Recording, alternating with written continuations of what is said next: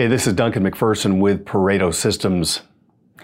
If you've read any of Malcolm Gladwell's books, including The Tipping Point, you know all about the concept of 10,000 hours, right? The incremental investment of effort to achieve mastery in anything. Could be music, could be in athletics, any form of performance, uh, business success for that matter. If you think about the proverbial 25 year overnight success story, right? It takes time. And I'm mentioning this because I had a great conversation with a fee for service professional yesterday who's entertaining the concept of adding a video blog into his client communication and service model. And he said to me, he goes, You know, what's your secret? Because you seem so natural.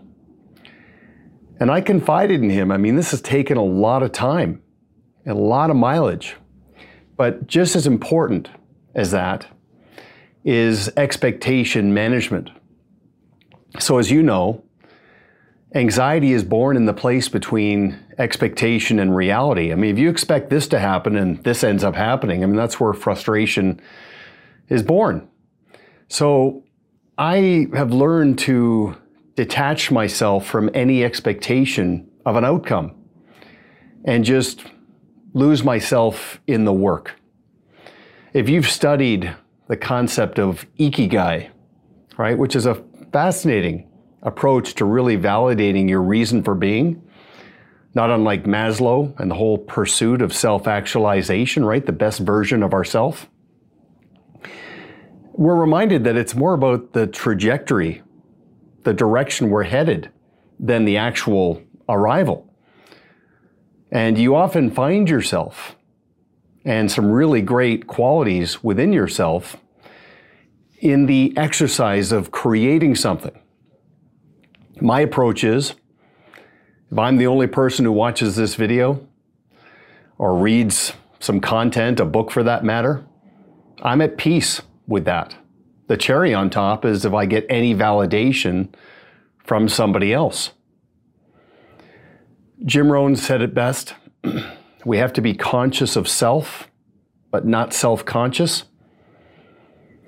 Self awareness comes out of our humility and our gratitude.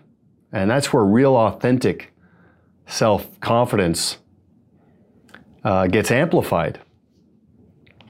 I think it was Hemingway who said the goal is not to be superior to another person, just superior to our former self. Of course, someone who's arrogant has a completely different perspective on that altogether. But the premise is lose yourself in your work and you'll find your purpose and your calling along the way. We all have innate abilities. But one of the best forms of balance is nurture nature. Okay, so honoring our nature and nurturing our qualities to the best of our possible ability. Okay, so I thought I'd share that with you because it meant something to me just having that conversation with our client and just putting this together. Okay, so again, Duncan MacPherson with Pareto Systems. Until next time. Make it a great day. Bye for now.